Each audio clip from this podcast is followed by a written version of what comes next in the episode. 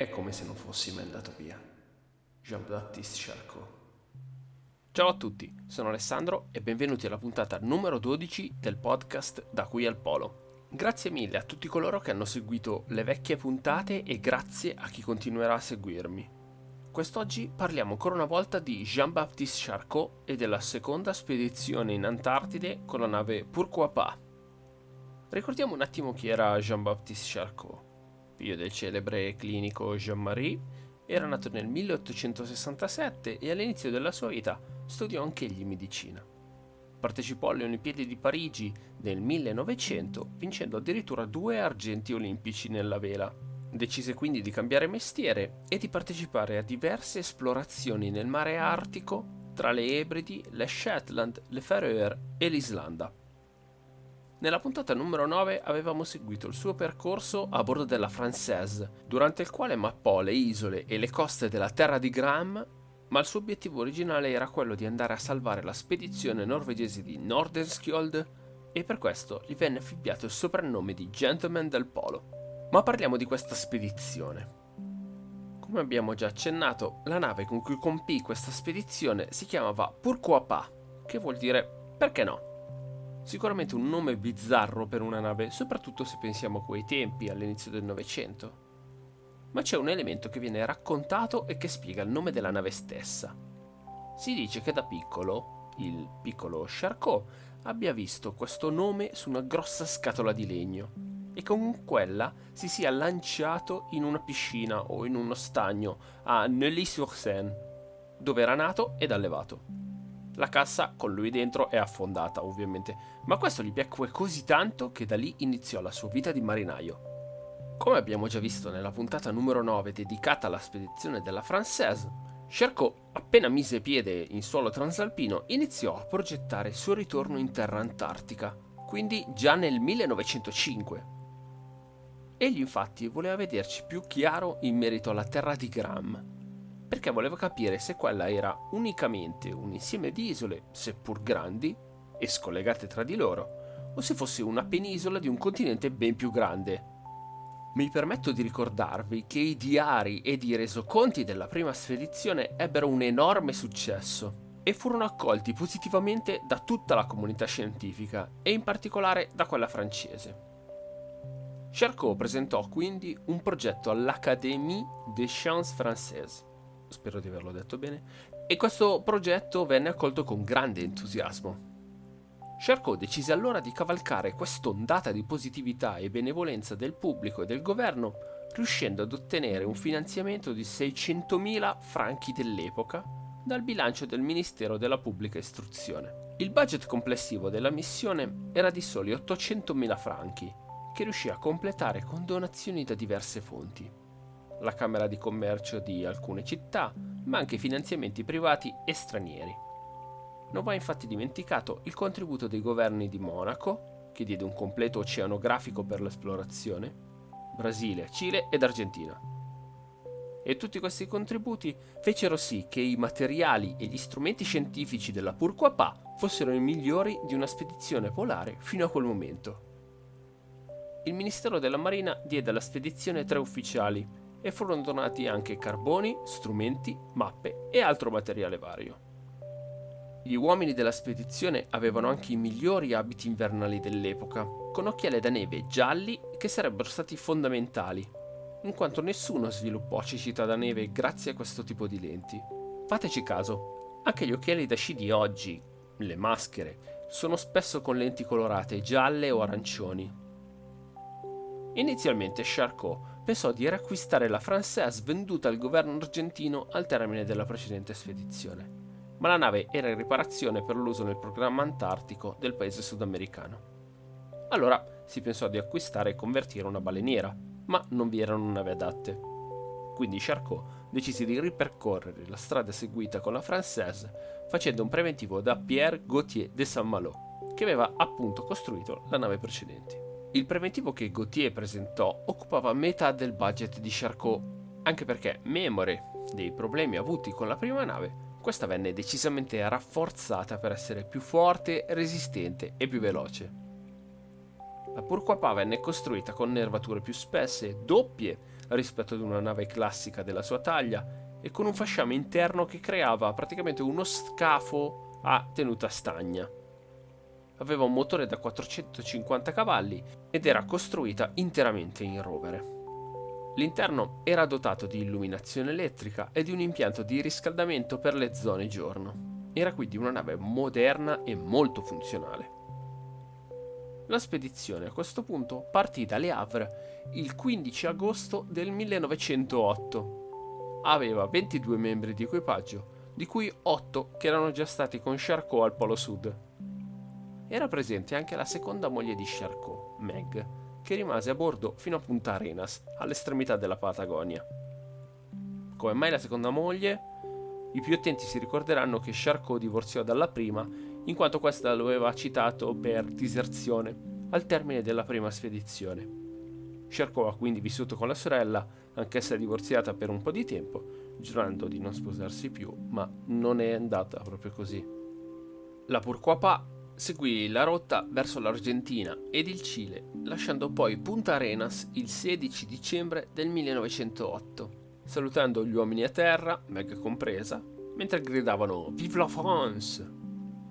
La nave quindi fece rotta verso la stazione di baleniere di Deception Island, dove Charcot fu lieto di vedere norvegesi e cileni che usavano le carte nautiche che gli uomini della sua spedizione avevano realizzato durante il primo viaggio. Pochi giorni dopo, la Pourquoi raggiunse la baia dove la Française aveva svernato nel 1904, scoprendo che le cose erano state lasciate ed erano rimaste esattamente come quando salparono anni prima, come abbiamo sentito nell'introduzione della puntata.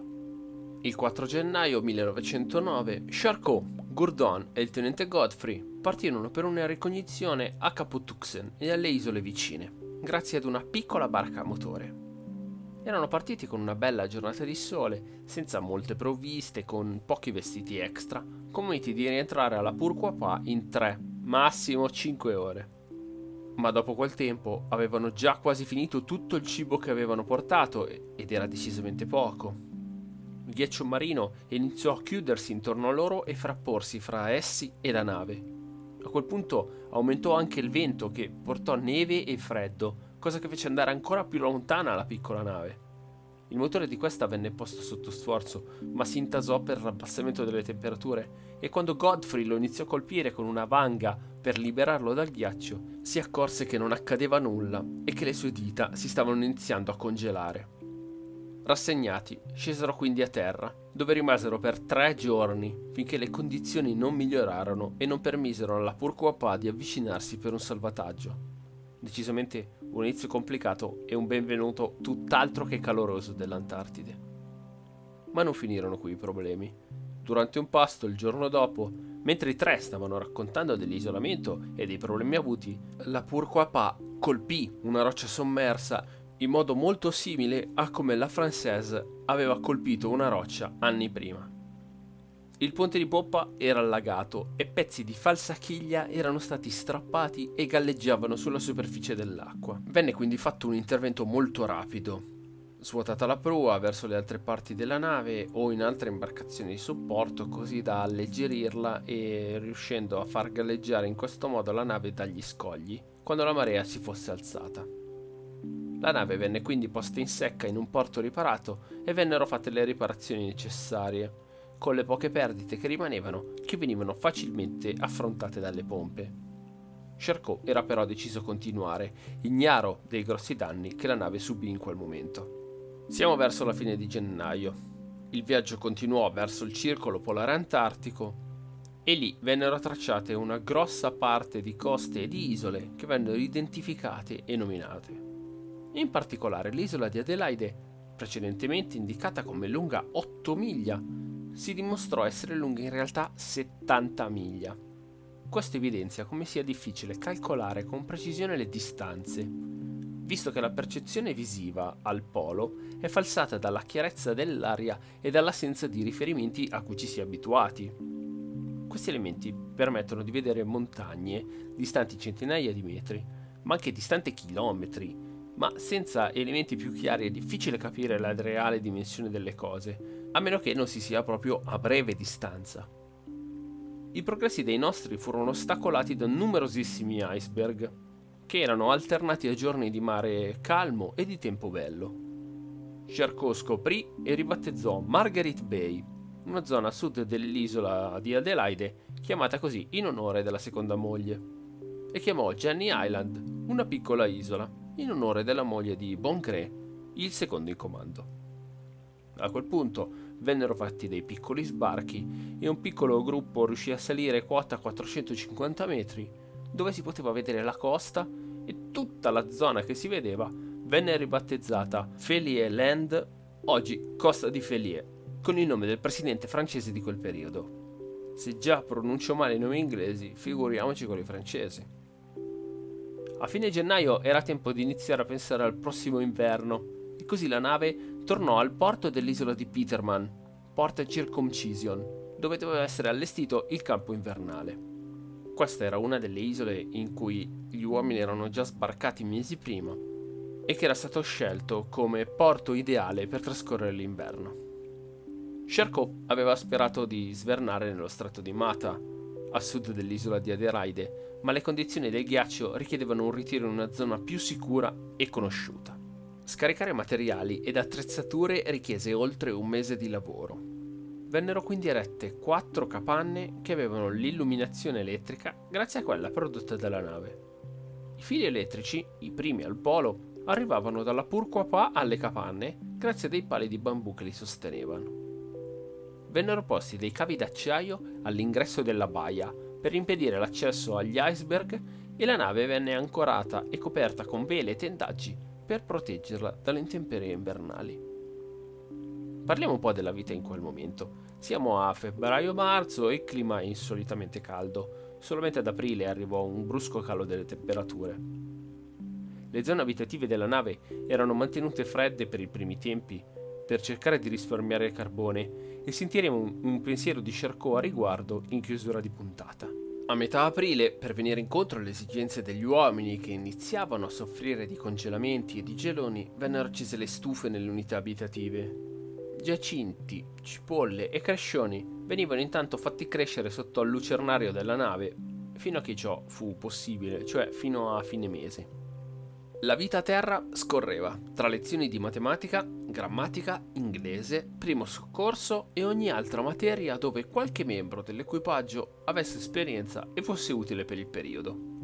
Molto popolari erano anche le letture, come quelle del romanzo The Cheapest Love di Roche. Venne fondato anche l'Antarctic Sporting Club per gare di sci e slittino, dove si vincevano medaglie che venivano ricavate da lattine e scatole di cibo per i vincitori. Qui uscì tutto lo spirito olimpico di Charcot. A metà giugno scoppiò una feroce tempesta. La nave forzò gli ormeggi e si incagliò contro uno scoglio. Blocchi di ghiaccio entrarono nel porto nonostante i cavi e ruppero parte del timone. Le riparazioni furono complesse e completate con grandi difficoltà.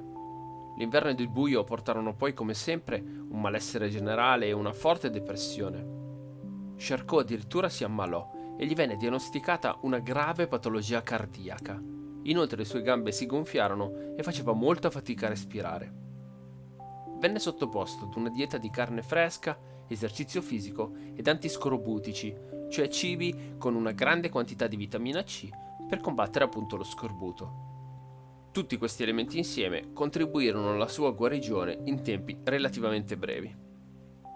La spedizione della primavera successiva avrebbe dovuto comprendere anche Charcot, ma questi era ancora molto malato per potervi partecipare. Così venne creato un gruppo di sei uomini che partì alla volta della terra di Gram. Riuscirono a percorrere circa 25 km dalla nave, ma dissero di non poter più andare avanti perché giunsero in un posto magnifico ed al contempo altrettanto pericoloso, chiamato Anfiteatro delle Valanghe Tornati indietro, vennero pianificati diversi viaggi nella zona attorno a dove la nave era ancorata. Gli scienziati, dal canto loro, erano ben felici dei lavori e dei dati che stavano completando e raccogliendo, anche se molti di loro si dovevano fermare spesso a causa dei problemi con lo scorbuto. Charcot, a fine inverno, stava ancora abbastanza male da non potersi allontanare dalla nave, ma a fine novembre salparono tutti verso Deception Island per rifornire le loro riserve di carbone in quanto sicuramente non sufficienti per un secondo inverno. Giunti lì, videro che la nave perdeva sempre di più ed i norvegesi si offrirono di fare un controllo subacqueo dello scafo danneggiato. La situazione era piuttosto grave. Un'intera sezione della chiglia era stata strappata e molti altri danni furono registrati. A Charcot fu consigliato di tornare a casa, in quanto un nuovo incontro con il ghiaccio avrebbe potuto affondare la nave. Egli però era testardo e molto orgoglioso e con un'insolita mossa di incoscienza decise di non ascoltare i consigli dei norvegesi ed il 23 dicembre del 1909 fece nuovamente rotta verso sud per l'onore personale e per l'onore della nazione. L'11 gennaio stavano navigando verso sud, oltre l'isola di Alexander, quando venne vista una zona di terra che chiamò Charcot Land, in onore di suo padre. La Purquapà cercò di avvicinarsi, ma i ghiacci impedivano di raggiungere la zona ed i rischi erano decisamente troppo alti. Il 22 gennaio la nave virò verso nord, verso Punta Arenas, arrivando in città l'11 febbraio, tra telegrammi di congratulazioni e grandi festeggiamenti in porto. La nave fu riparata a Montevideo, venne lavata e dipinta alle Azzorre e tornò in Francia il 5 giugno, arrivando a Rouen la spedizione di Charcot fu un successo incredibile. Vennero esaminati oltre 2000 km di costa, vennero scoperti diversi territori e mappate ampie zone del continente e delle isole polari. Le mappe saranno in uso anche 25 anni dopo, giusto per far capire qual era la qualità del lavoro degli uomini di Charcot. I dati scientifici furono riepilogati in 28 volumi e furono scattate oltre 3000 fotografie risultati appunto straordinari. Ci avviciniamo alla fine della puntata e andiamo quindi a vedere come finì la vita di Charcot e della Pourquoi La vita di mare era sempre nel cuore del nostro francese, che tornò al suo amore originale, l'esplorazione delle isole del mare del nord e del mare artico. Esplorò la Groenlandia nel 1936 e le Svalbard nel 25 e sempre nel 36. La sua vita fu sempre intrecciata con quella della Purquapà. Morì infatti quando la nave affondò in una tempesta al largo delle coste islandesi nel 1936. Il suo funerale e quello dei suoi uomini a Notre Dame vennero seguiti da centinaia di persone. Ed anche per oggi abbiamo finito. Vi ringrazio per essere arrivati fino qui e vi ricordo che nelle note dell'episodio trovate il link tree per seguire al meglio il podcast. Oppure potete andare sulla pagina Facebook o Instagram cercando da qui al polo. Vi chiedo ancora una volta di condividere il podcast, recensirlo e farlo conoscere ad amici e parenti. Grazie a tutti. Per la prossima settimana un piccolo avviso.